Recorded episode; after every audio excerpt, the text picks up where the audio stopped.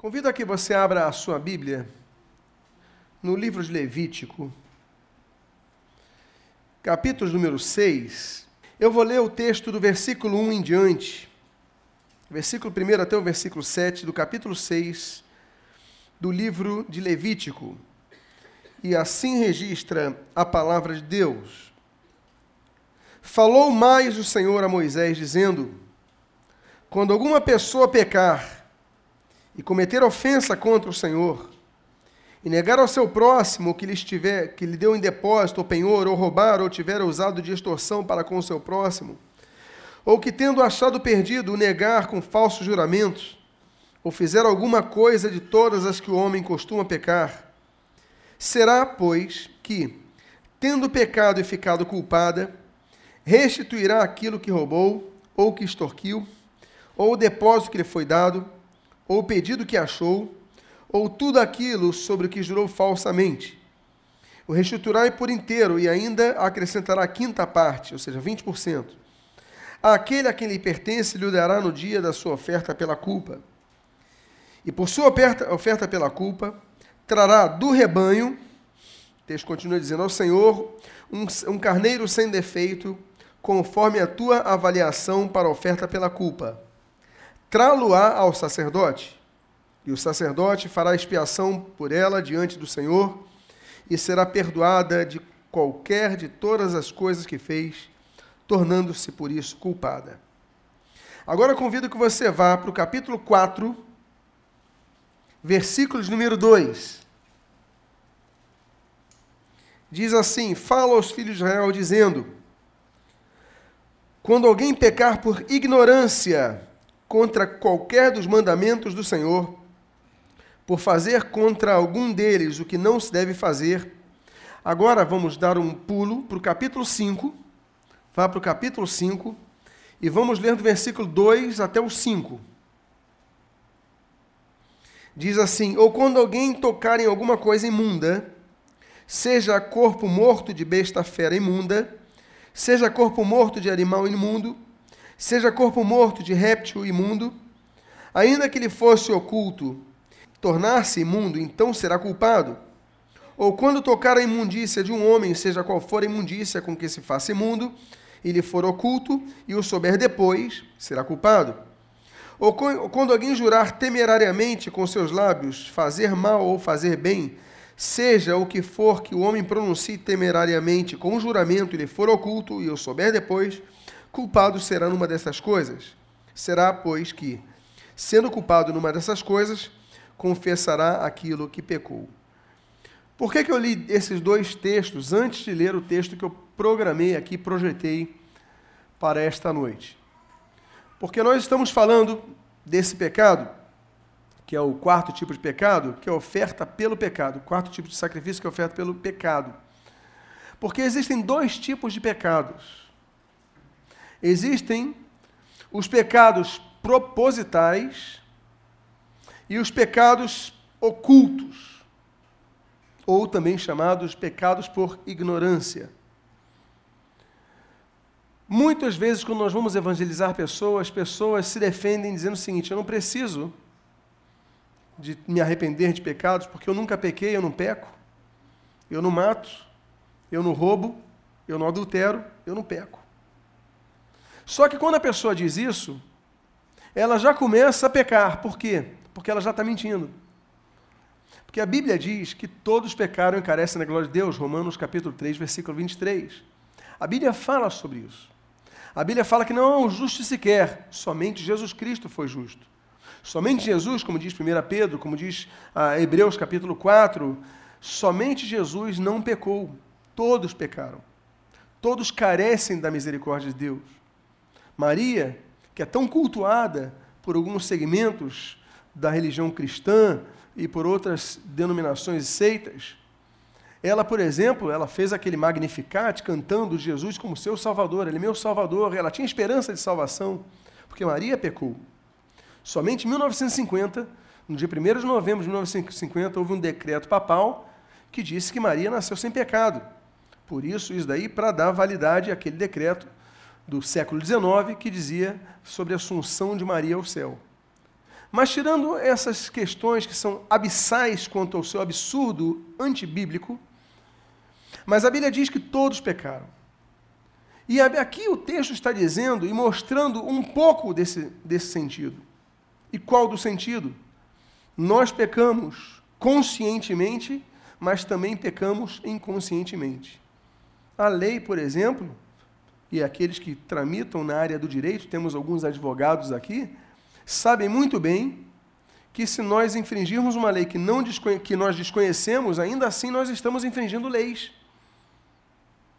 Se você estiver, por exemplo, num país que você não conhece, e você está agindo normalmente, e daqui a pouco o policial para e fala: o que você fez agora, você é, transgrediu a lei. Você fala, mas eu sou estrangeiro. Ele falou, mas não importa, é lei, é lei. A sede lex dura lex, não é isso? Como, como dizem? É lei, é lei. No fato, o fato de você não desconhecer a lei pode até, ter, até ser usado pelo seu defensor como atenuante, mas ainda assim será o descumprimento de uma lei. Ainda que nós tenhamos desconhecimento do pecado e a gente vai transportando do conhecimento é, do conhecimento jurídico das sociedades humanas quanto ao direito é, quanto ao direito romano que é o que nós adotamos independente do tipo de direito, mas o que é lei é lei, e as pessoas, ainda que não saibam, se desobedecem à lei, então são puníveis pela lei. A Bíblia fala sobre isso. A Bíblia fala que nós pecamos, como nós lemos no primeiro texto, conscientemente, ou no segundo texto, inconscientemente. Às vezes, até dormindo, nós pecamos. Às vezes, um pensamento rápido que vem à nossa mente, nós somos tentados e aceitamos o tentado, a, tentação. Então, muitas vezes, nós pensamos, não, nós não pecamos, mas Deus mostrou isso, o texto mostra isso claramente. Então, Deus estabeleceu ao povo de Israel essa, esse quatro tipos de sacrifícios. Estamos falando cinco sacrifícios. Se você perdeu os três primeiros, volto a dizer, estão disponíveis na página do site da igreja, o áudio dele, assim como no aplicativo da igreja. Aí Deus então estabelece esse sacrifício. Mas o mais belo desses sacrifícios não é apenas a liturgia do sacrifício. O mais belo é que, como todos os sacrifícios do livro de Levítico, eles apontam para o Novo Testamento. Todos os sacrifícios que são mencionados no livro de Levítico para o povo de Israel na antiga aliança, eles traduzem o ministério de Jesus Cristo. Nós lemos então nesse texto que está na tela. Agora sim, no capítulo 6, versículo de número 25. O texto diz assim: Fala a Arão e a seus filhos, dizendo: Esta é a lei da oferta pelo pecado. No lugar onde se mola o holocausto, se molará a oferta pelo pecado perante o Senhor. Coisa santíssima é o nosso perdão dos pecados somente pode acontecer onde havia o sacrifício de holocaustos, que aponta ao sacrifício de Jesus. Primeiro estudo que nós demos, nós falamos da representação do sacrifício de holocausto. Jesus, como diz ali João capítulo 1, versículo 9, que era o Cordeiro de Deus que tiraria o pecado do mundo, o sangue de Jesus que nos purifica de todo pecado, o Cordeiro que foi oferecido ali no Egito, os cordeiros que foram oferecidos no Egito para substituírem as pessoas da penalidade que havia sobre ali aqueles primogênitos da terra, daquela terra. Pois bem, Jesus, ele se sacrificou em nosso lugar, naquele madeiro, naquela cruz.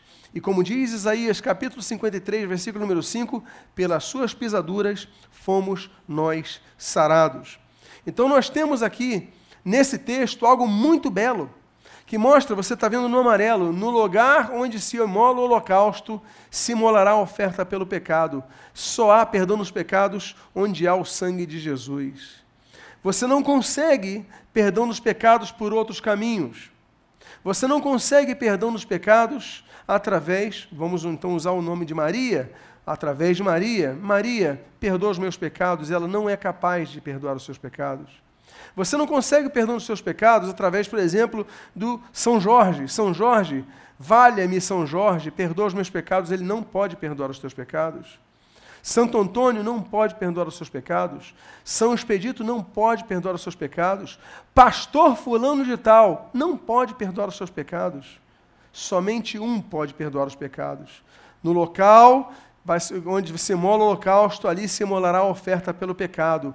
Onde há o sangue de Jesus, então ali há perdão dos pecados. Só Jesus pode perdoar os pecados. Esse é mais um dos motivos, claro, a coluna de todos os motivos, pelo qual nós só oramos a Deus em nome de Jesus. Pelo qual nós só adoramos a Jesus, que Ele é digno de todo louvor, toda honra e toda adoração. Motivo pelo qual Jesus é o centro de nossas vidas. Por quê? Porque ele morreu por nós, em nosso lugar e pelos nossos pecados. E graças a isso nós somos livres do pecado. Nós somos livres do pecado que nós cometemos conscientemente. Nós somos livres dos pecados que nós cometemos inconscientemente. Quando nós pedimos perdão a Deus, eu quero dizer uma coisa a você. Você cometeu um pecado. Você pode estar carregando esse pecado por toda a sua vida. Você pode estar carregando esse, esse peso por muitos anos da sua vida. Cometeu um crime. Eu lembro de uma senhora no gabinete. Essa senhora já tinha uma certa idade. Eu não vou mencionar o nome da senhora, então por isso aqui eu posso, de alguma maneira, dizer a idade que ela tinha, né? mantendo então aquela ética. Essa senhora tinha mais de 70 anos. E ela carregava uma culpa, uma pessoa muito triste. Um dia em gabinete ela explicou qual foi o motivo. Ela fez um aborto quando jovem. Quando jovem, solteira, naquela época, então a sociedade pegava mais firmemente, eh, o peso era muito maior do que hoje em dia, quanto à gravidez antes do casamento. Então aquela mulher era uma adolescente, tinha 15 anos, e aquela mulher fez um aborto. Essa mulher agora tinha mais de 70 anos Viveu uma vida inteira infeliz e com culpa, quando não precisava ter essa culpa, porque Jesus, ele perdoa as pessoas de seus pecados. O sangue de Jesus, ele purifica, ele traz paz. Por isso que o texto de Levítico, ele aponta para a cruz do Calvário. O texto de Levítico fala, olha, onde se mola o holocausto, se molará a oferta pelo pecado. Onde houve o sacrifício de Jesus, ou do Cordeiro de Deus, então aí vai haver o sacrifício do, do pecado. Por quê? Porque Jesus perdoa o pecado. Diga para a pessoa que está do seu lado: Jesus perdoa o pecado. O texto do versículo 27, ele diz em sua primeira parte: E tudo que tocar a carne da oferta será santo não somente, não somente há perdão dos pecados, como se inicia um processo de santificação. O que, é isso? Muitas vezes nós pensamos, poxa, mas eu, eu não mereço ser salvo. Aí você fica na sua, hein? Só que Jesus transforma a sua vida e você agora vai passar a ser um agente de santificação. Tudo onde essa carne tocar, vai ser santa. Essa oferta vai ser santa. O que, que ele quer dizer com isso? Que ele quer usar a tua vida que foi perdoado para levar a luz do Evangelho àqueles que estão vivendo uma vida perdida. Ele quer levar a tua vida e tudo onde você tocar se tornará santo. Vamos a um exemplo. Você era uma pessoa que roubava. Você roubava o tempo do seu patrão, ali no teu trabalho usando o Facebook, por exemplo, isso é roubar o tempo do seu trabalho. Você recebe para não ficar usando o tempo do teu patrão. Você... Então, isso é roubo. Você roubou um clipe no seu trabalho, você roubou o tempo chegando atrasado, saindo mais cedo, ou você rouba dinheiro, ou você comete outro crime, você se converte, você passa a não fazer mais isso. Você começa a santificar o seu hábito de vida. Você não é uma pessoa que falava muito palavrão. Eu lembro que meu pai disse que quando ele se converteu, a primeira mudança que ele notou na vida dele foram os palavrões. Meu pai falava o seguinte: eu falava muito palavrão. E a primeira coisa que aconteceu na minha vida, quando eu me converti, foi que eu parei de falar palavrões. Foi a primeira mudança significativa. Eu quero dizer uma coisa para vocês. Quando nós, quando essa carne da oferta toca, as coisas ao nosso redor começam a ficar santas. Por quê? Porque as pessoas começam a notar diferença na sua vida. Eu lembro, por exemplo, no colégio, Teve uma época que eu falei, eu tenho que mudar um pouco meus amigos aqui, a coisa está feia. E eles começavam então naquela roda de amigos conversar aquelas conversas de adolescente maliciosas. Aí todo mundo ria, eu fechava a cara. Eu fechava a cara. Eu comecei a virar um antipático. Chegou um ponto que eles falaram assim: não, não converse perto dele, não, que ele não gosta. Começaram a me respeitar. As pessoas vão começar a te respeitar. As pessoas vão começar a mudar perto de você. As pessoas vão começar a mudar, porque onde essa carne tocar, se tornará santo. As pessoas já não vão querer mostrar algumas coisas no computador quando você estiver por perto. Vão te respeitar, porque onde está a tua presença, a tua presença exige algo diferente. As pessoas têm que te respeitar. As pessoas têm que te olhar como uma pessoa que é luz, porque a luz incomoda as trevas. O que não é possível é que você, depois da conversão, as pessoas continuem fazendo o que fazem, como você não era assim. Eu lembro de um irmão nosso aqui da igreja, que ele era policial daquela divisão anti-sequestro. Ele era da equipe do Dr. Hélio Vigio, muito conhecido na época dos anos 90. A nova geração sei nem se conhece, mas na época dos anos 90 houve um surto de sequestro no Rio de Janeiro. Quantos se lembram disso? Era a todo momento. E ele fazia parte daquela equipe. E pronto, depois ele foi destacado para outras equipes. E teve ali, então, um momento que pararam um carro de traficante. Aconteceu dois casos semelhantes. Mas pessoal falou o seguinte: negociaram, negociaram, falaram: olha, é o seguinte, nós sabemos que você não gosta dessas coisas, mas nós vamos aceitar. Mas você não se envolve, fica do lado que a gente vai negociar aqui. O que aconteceu ali? Sabiam que ele era diferente. Não queriam envolvê-lo ali diretamente. Queriam deixar ele à parte. As pessoas têm que notar que onde nós estamos, nós exigimos respeito. Por exemplo, quando alguém fala um palavrão perto de mim, eu, opa, o que, que você quis dizer? Eu começo a mudar. Eu exijo respeito. Vocês já notaram que quando eu estou pregando, alguém se levanta no meio da mensagem, o que, que eu faço? O que, que eu faço? Eu fico calado. Não é isso? Eu fico quieto. Não é que só me desrespeita como pregador. Desrespeita a palavra de Deus está sendo pregada. Deus está falando. Se no cinema não se levanta, por que, que se levanta na mensagem? No cinema, fica lá duas horas, ele cruza a perna, o braço, não se levanta, no culto se levanta umas três vezes, porque deu sede. Vira camelo, meu irmão. Quando eu estou pregando, pelo menos você vira camelo. Depois volta a virar humano. Mas não vai desrespeitar a palavra na minha frente, que eu vou me calar. Você está entendendo? E esse tipo de exercício, ele tem que ser sentido pelas pessoas. As pessoas no teu local de trabalho, no meio da tua família, tem que respeitar porque você é diferente. Exija respeito. Diga à pessoa que está do seu lado, exija respeito. Martin Luther King, ele foi um grande, o pastor batista, pastor Martin Luther King Jr., ele foi um grande, grande defensor dos direitos civis norte-americanos. Nós sabemos muito sobre isso, sobre ele. Mas o que muitos não sabem é que não começou com ele, mas com uma mulher chamada Rosa Parks, você conhece a história? Quando naquele banco de ônibus, onde dizia que aqueles assentos eram só para brancos, ela decidiu sentar lá.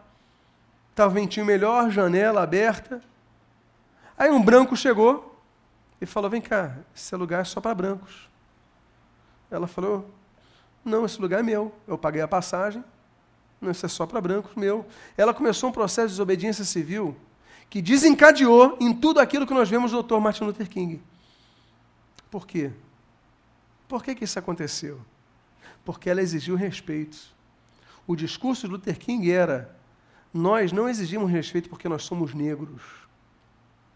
E se fôssemos brancos, não exigiríamos respeito porque nós somos brancos nós exigimos respeito porque nós somos humanos igual a todos os outros humanos. Então exigimos respeito. Nós cristãos temos que exigir respeito ao nosso lado. Então, aprenda a fazer cara feia quando te tratam sem respeito. Por quê? Porque onde tocar essa carne tem que ser local santo. Continua o texto dizendo o seguinte: E se aspergir alguém do seu sangue sobre a sua veste, lavarás aquilo sobre que caiu no lugar santo. Se aspergir alguém do seu sangue sobre a sua veste, lavarás aquilo sobre que caiu no lugar santo. Manchou a roupa da pessoa. O texto diz assim: deixa manchado, não tem problema nenhum. É isso que diz o texto? Lava. É para lavar logo. O que, que dizem as Escrituras sobre a roupa branca? A roupa branca representa uma vida limpa do pecado. Se manchar com sangue a roupa branca, lavarás imediatamente, porque a roupa tem que ficar pura, tem que ficar limpa. O que, que nós queremos aprender com isso? Queremos dizer com isso? Que se nós pecarmos, se nós pecarmos, nós temos que imediatamente confessar nossos pecados a Deus e parar de pecar. Quando aquela mulher adúltera, de fato adúltera, ela não diz que não era adúltera. Em nenhum momento há uma, uma defesa da tese que ela estava sendo injustiçada. Os homens queriam apedrejar aquela mulher porque ela adulterara e eles pegaram ela adulterando. Jesus então dissipa aquela multidão quando fala que aquele que não tiver pecado, então atira a primeira pedra, pode atirar e todos vão embora. Jesus dá um constrangimento completo ali aquele grupo. Mas Jesus fala o seguinte: olha, teus pecados foram perdoados, mas vai, e o que, que ele diz assim?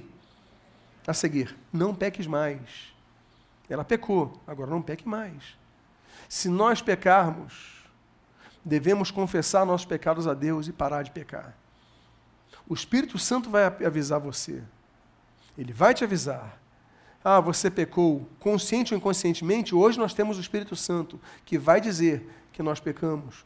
Nós, todo pecado oculto nos é revelado pelo Espírito. Agora, temos que confessar nossos pecados a Deus imediatamente. Por quê?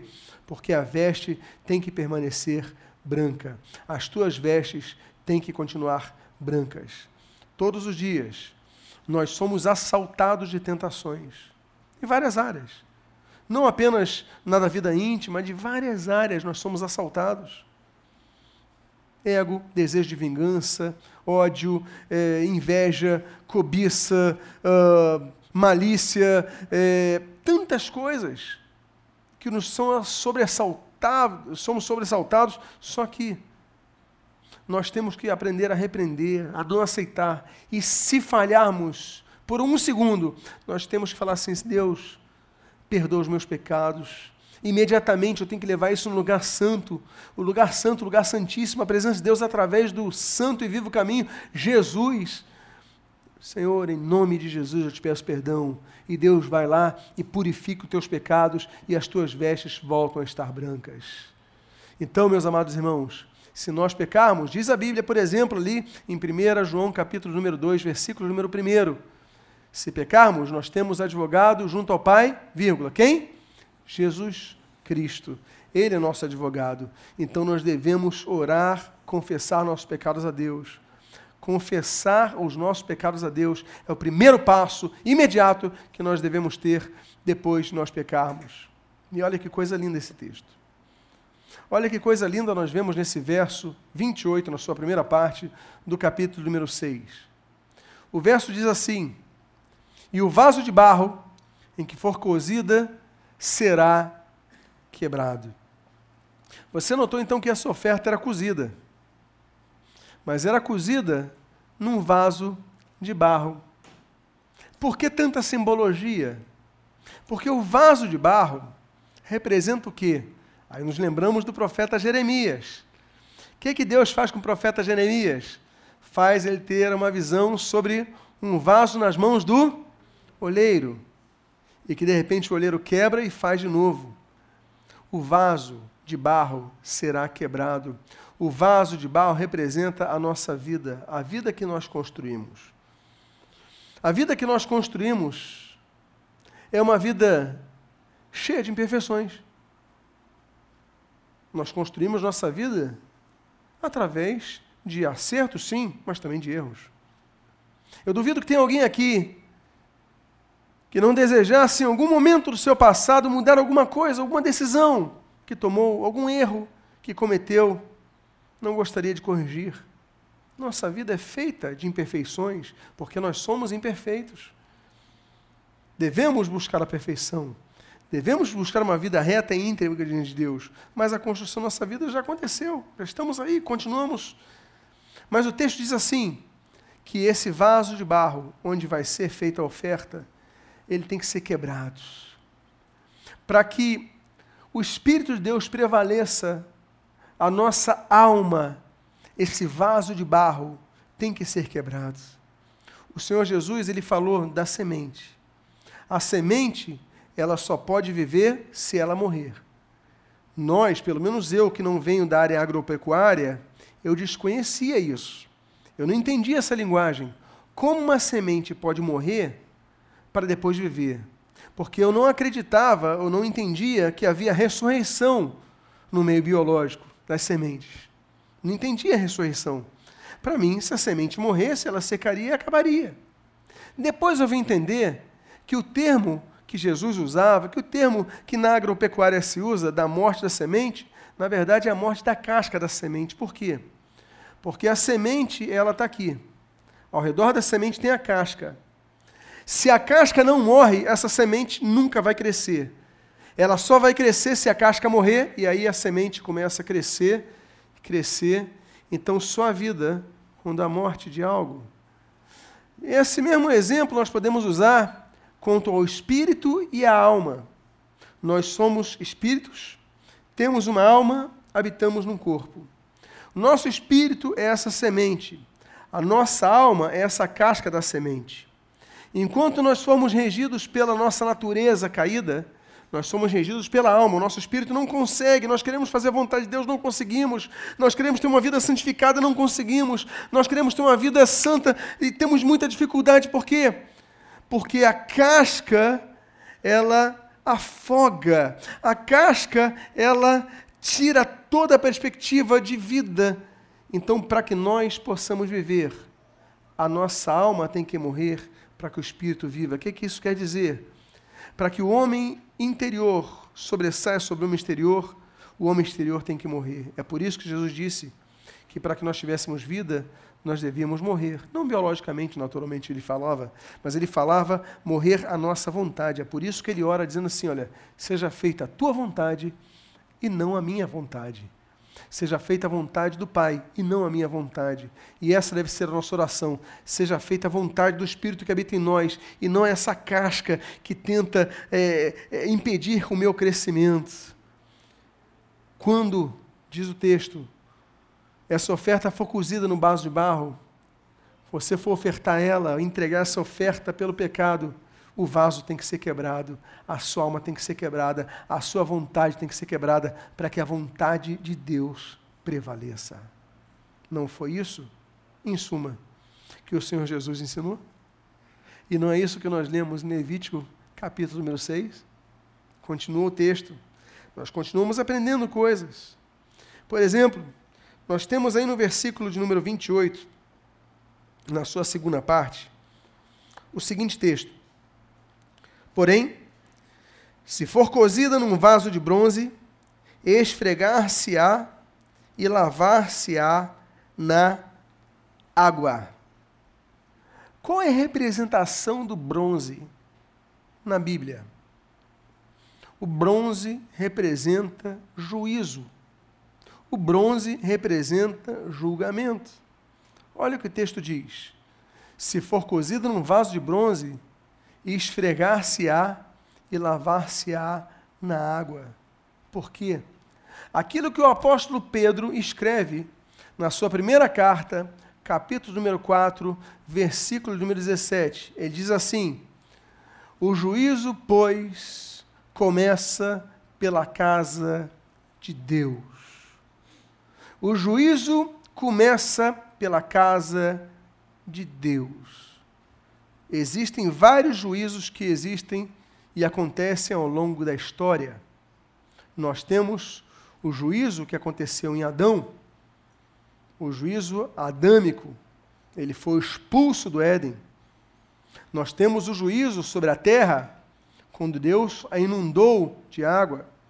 Nós temos o juízo contra, por exemplo, Israel, como menciona o profeta Ezequiel, no capítulo número 22, há um juízo, um julgamento sobre Israel específico para a nação de Israel.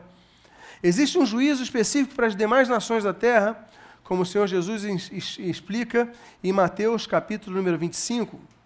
Existe um juízo específico para os anjos, vai ter um julgamento para os anjos, como nós aprendemos ali em 1 Coríntios capítulo 6, versículo 2.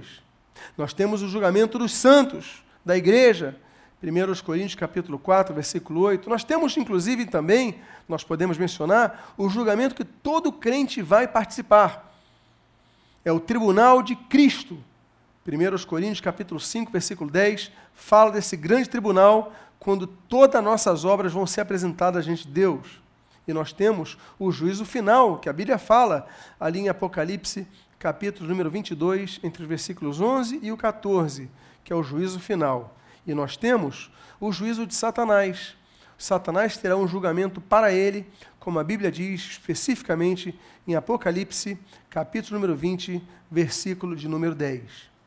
Existem então vários juízos sobre a terra. Mas, antes que todos aconteçam, a Bíblia diz, em 1 Pedro, capítulo número 4, versículo número 17: O juízo, pois, começa pela casa de Deus. Deus estabelece juízo sobre seus filhos, não apenas no porvir, no tribunal de Cristo, mas em terra, em vida. Deus está nos julgando. Há muitas coisas que a igreja está passando, porque Deus está colocando a sua mão para julgar o seu povo, conforme prediz a sua palavra. A oferta pelo pecado, quando cozida num vaso de bronze, pessoas que estão ali dizendo que são servas de Deus, olha, vai esfregar, vai esquentar, para poder brilhar. Deus apura a nossa fé, permite que nós passemos por desertos, Deus permite que nós passemos por dificuldades. É Deus permitindo que o bronze comece a ficar brilhoso, porque o bronze que não brilhasse era descartável. Mas Deus exige, se a oferta é pelo pecado, nós devemos brilhar. Por isso que Jesus falou para aquela mulher, voltamos ao caso dela. Ele falou assim: vai e não peques mais. Ele deu nova oportunidade a essa mulher. Deus tem dado novas oportunidades a muitos de nós. E o que nós temos feito com essas oportunidades? Jogado no lixo? Devemos ter temor a Deus. Pecamos, mas não voltemos a pecar mais naquilo. Amém, queridos? O texto continua. Chegou-se, pois, Arão ao altar e imolou o bezerro da oferta pelo pecado que era por si mesmo os filhos de Arão trouxeram-lhe o sangue, e ele molhou o quê? E ele o quê? Molhou o dedo no sangue.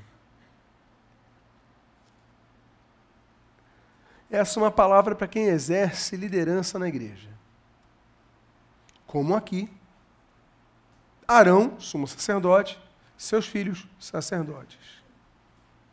Eu vou reler, e para você que exerce uma função de liderança na igreja, preste bem atenção no que eu vou ler. Chegou-se, pois, o sumo sacerdote Arão ao altar e molou o bezerro da oferta pelo pecado que era por si mesmo. Ele pediu perdão em primeiro lugar para a vida dele. Antes de pedir para o povo, ele pediu para dele. Segundo ponto, os sacerdotes, os filhos de Arão, trouxeram-lhe o sangue e ele molhou o dedo no sangue. O que que representa o dedo? O que que representa a mão na simbologia bíblica? A mão, o dedo, representa trabalho. Arão era o sumo sacerdote. Os filhos de Arão eram sacerdotes, trabalhadores da obra de Deus entenda uma coisa. A primeira coisa que nós devemos fazer, antes de apresentar-se para interceder pelo pecado dos outros, é se apresentar a Deus para pedir perdão pelo seu próprio pecado. O problema que nós vemos em muitas lideranças é que elas começam a se achar superiores aos demais.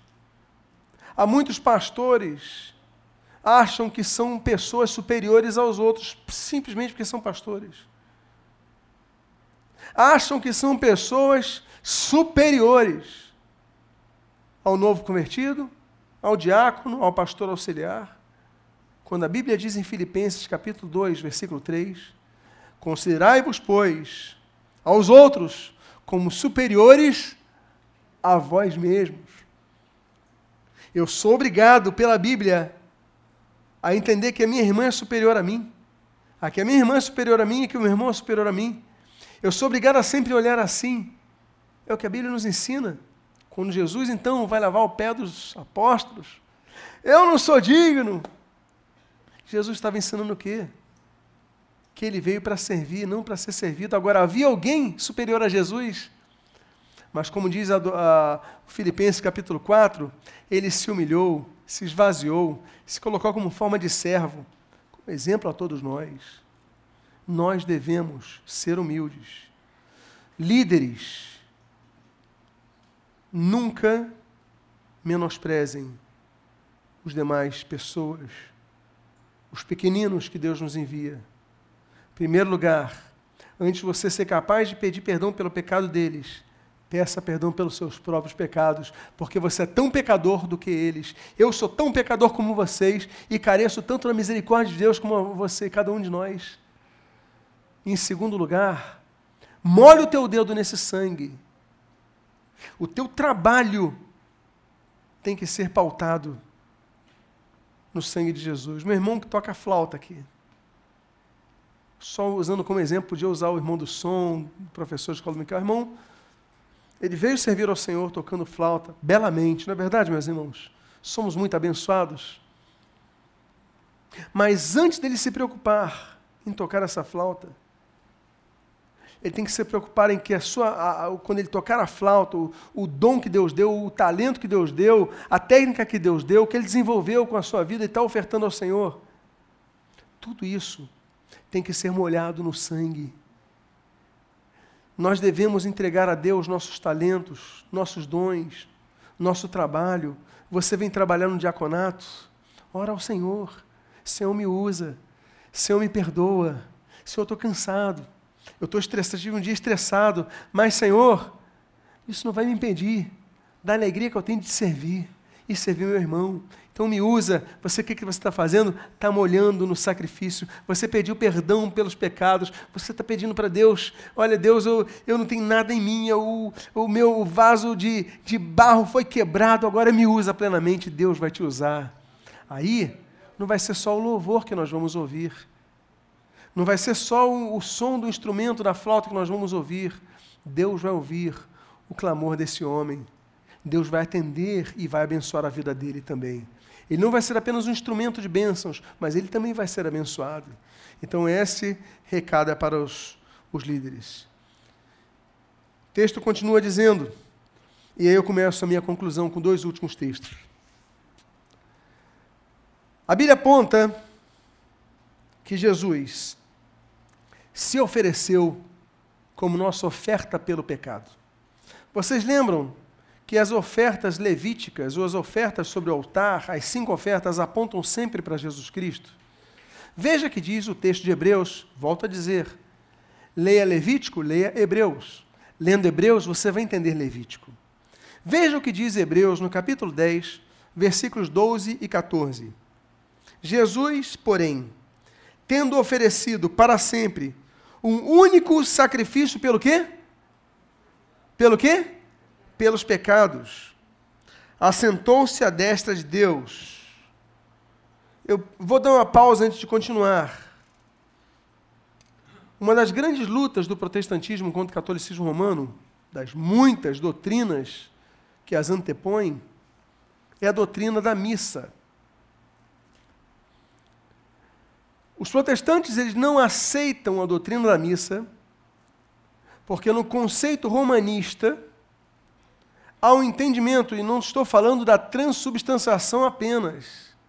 Doutrina desenvolvida por Pascatio Radberto. Não estou, estou falando apenas disso. Mas estou falando que na doutrina da missa se entende que, tanto é que eles têm um, uma terminologia chamada concomitância. O que é concomitância? Porque os protestantes argumentavam com os romanistas o seguinte: por que vocês pararam de servir o vinho aos fiéis? Só servem a hóstia. E essa, inclusive, foi uma das primeiras mudanças que Lutero faz, se eu não me engano, umas primeiras não, mas mais significativas em Augsburg, em 1525, quando, eu creio que foi em Augsburg, ele volta a servir o vinho aos fiéis, e não apenas o pão. Mas se desenvolveu então uma, uma, uma justificativa da concomitância na carne está o sangue. Então Jesus podia ter feito isso, mas não fez. Ele usou o pão e usou o vinho. Usou dois elementos diferentes que fazem parte da Páscoa judaica até hoje. Então houve essa absorção. E aí se come só. Mas na doutrina romanista da missa, se entende que as pessoas não podem morder, porque essa hóstia se torna carne de Cristo. Não é isso que diz o catecismo romano? Se torna carne. Por isso que a doutrina da transubstanciação. Os protestantes, eles contra-atacam isso por muitos motivos. E uma das bases bíblicas, naturalmente, é essa. Se sempre se torna, eles chamam de sacrifício incruento, porque eles falam o seguinte: bom, o sacrifício de Jesus foi cruento. Houve sangue, derramado de sangue. Não, mas esse sacrifício da missa é incruento. Mas nesse caso, se o sacrifício de Jesus é feito em todo momento que a pessoa come, o, a, a, engole a, a, hóstia, então o sacrifício está sendo perpetuado. Isso vai contra as Escrituras. Eu vou ler o texto de novo. Porque as Escrituras assim dizem. Diz aí o texto de Hebreus 10, 12. Jesus, porém, tendo oferecido para sempre Quantos sacrifícios? O que, que diz aí no teu texto bíblico? Um único sacrifício pelos pecados, assentou-se à destra de Deus. Então não há renovação de sacrifício. Não há segundo sacrifício, não há necessidade, não há, porque a Bíblia diz que não há. O único sacrifício, o texto do versículo 14 diz: Porque com uma única oferta aperfeiçoou para sempre os que estão sendo santificados. O que eu quero dizer aqui então é que a oferta pelo pecado, que antes de Jesus era feita sempre e repetidamente, a partir de Jesus só é feita uma só vez, quando nós, pela fé, aceitamos o sacrifício de Jesus, único, naquela cruz do Calvário. E Jesus então nos perdoa os pecados, é o que diz o texto para sempre aperfeiçoou os que estão sendo santificados, a você, a mim, a cada um de nós. E eu encerro o texto dizendo, mais uma vez sobre a oferta pelo pecado, mais uma vez usando o texto de Hebreus, capítulo 10, versículos 17 e 18. O texto diz assim: Também de nenhum modo me lembrarei dos seus pecados e das suas iniquidades para sempre. Ora, olha que diz: onde a remissão destes já não há oferta pelo pecado. Onde há sacrifício de Jesus, há remissão de pecados. Se há remissão de pecados, já não há oferta pelos pecados. O autor dos Hebreus está escrevendo para os Hebreus, tanto é que o nome desse livro é Carta aos Hebreus. Então ele está explicando aos Hebreus o seguinte: não existe mais a mínima necessidade de haver sacrifício pelos pecados, porque o sangue de Jesus foi derramado uma só vez, foi perfeito, foi suficiente e onde a remissão de pecados já não cabe oferta pelo pecado. Agora você está entendendo o que você lia em Levítico. Você lia Levítico e não entendia. Será que eu tenho que fazer oferta pelo pecado sempre, sempre que eu pecar? Agora não. Agora basta você confessar os teus pecados a Deus. Eu já citei ali, 1 João capítulo 2, versículo 1, a Jesus como advogado. E eu posso citar 1 João capítulo 1, versículo 9. Se, pois, confessarmos nossos pecados, o que, é que diz o texto? Ele é fiel e justo para nos purificar de todo pecado, de toda iniquidade, de toda injustiça. Jesus nos perdoa. Já não há necessidade de oferta pelo pecado, porque essa oferta já foi executada de uma vez por todas, há cerca de dois mil anos atrás, na cruz do Calvário. Eu quero convidar a você a, por favor, ficar de pé nesse momento. Eu quero fazer duas orações nesta noite. Então, feche seus olhos nesse momento.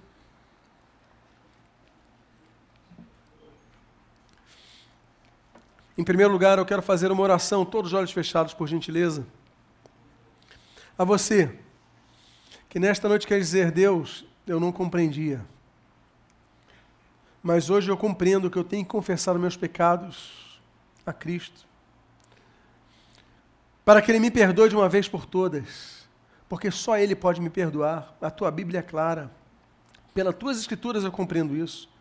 Então, nesta noite, eu quero entregar a minha vida ao senhorio exclusivo de Jesus Cristo. Alguém aqui quer entregar a sua vida ao Senhor Jesus nesta noite?